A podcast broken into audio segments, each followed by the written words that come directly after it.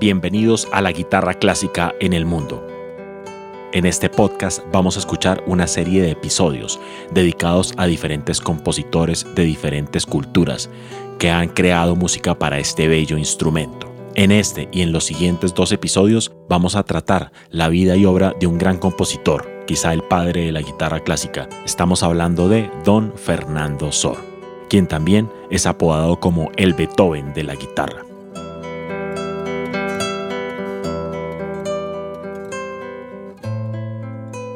Exploraremos un poco sus obras y analizaremos su vida musical y personal. Acompáñeme en este viaje de la guitarra clásica por el mundo.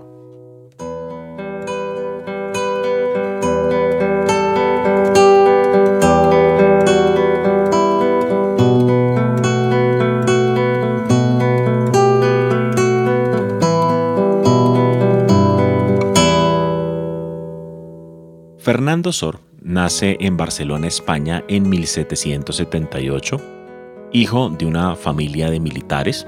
De hecho, él planeaba seguir los pasos de su familia y convertirse en militar, pero después de que su padre lo llevara a presenciar una ópera italiana, se enamora de la música y decide cambiar de estrategia militar a estrategia musical. Luego de esta súbita decisión, empieza a tomar clases de música en el Abad de Montserrat, ahí mismo, muy cerca de Barcelona.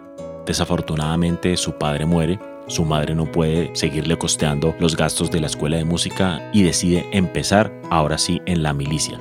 Aquello que había intentado evitar ahora se convirtió en su carrera. Se dedica a la música solamente en sus tiempos libres, los tiempos libres que el servicio militar le deja, por supuesto. Escuchemos entonces el estudio en sol mayor de Don Fernando Sor, interpretado por el guitarrista colombiano Henry Acero.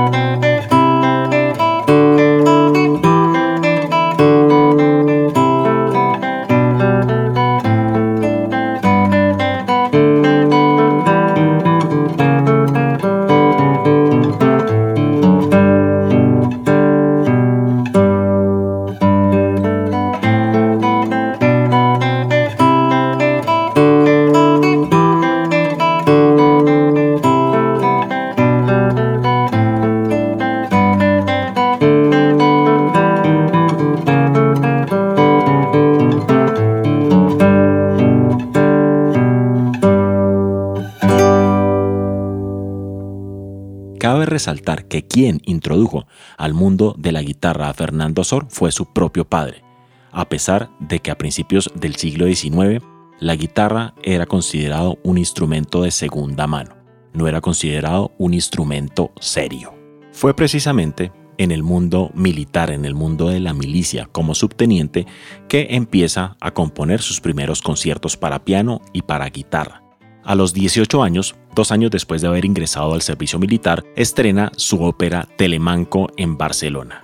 A sus 23 años viaja por primera vez a Madrid, buscando estar bajo la protección de algún mecenas.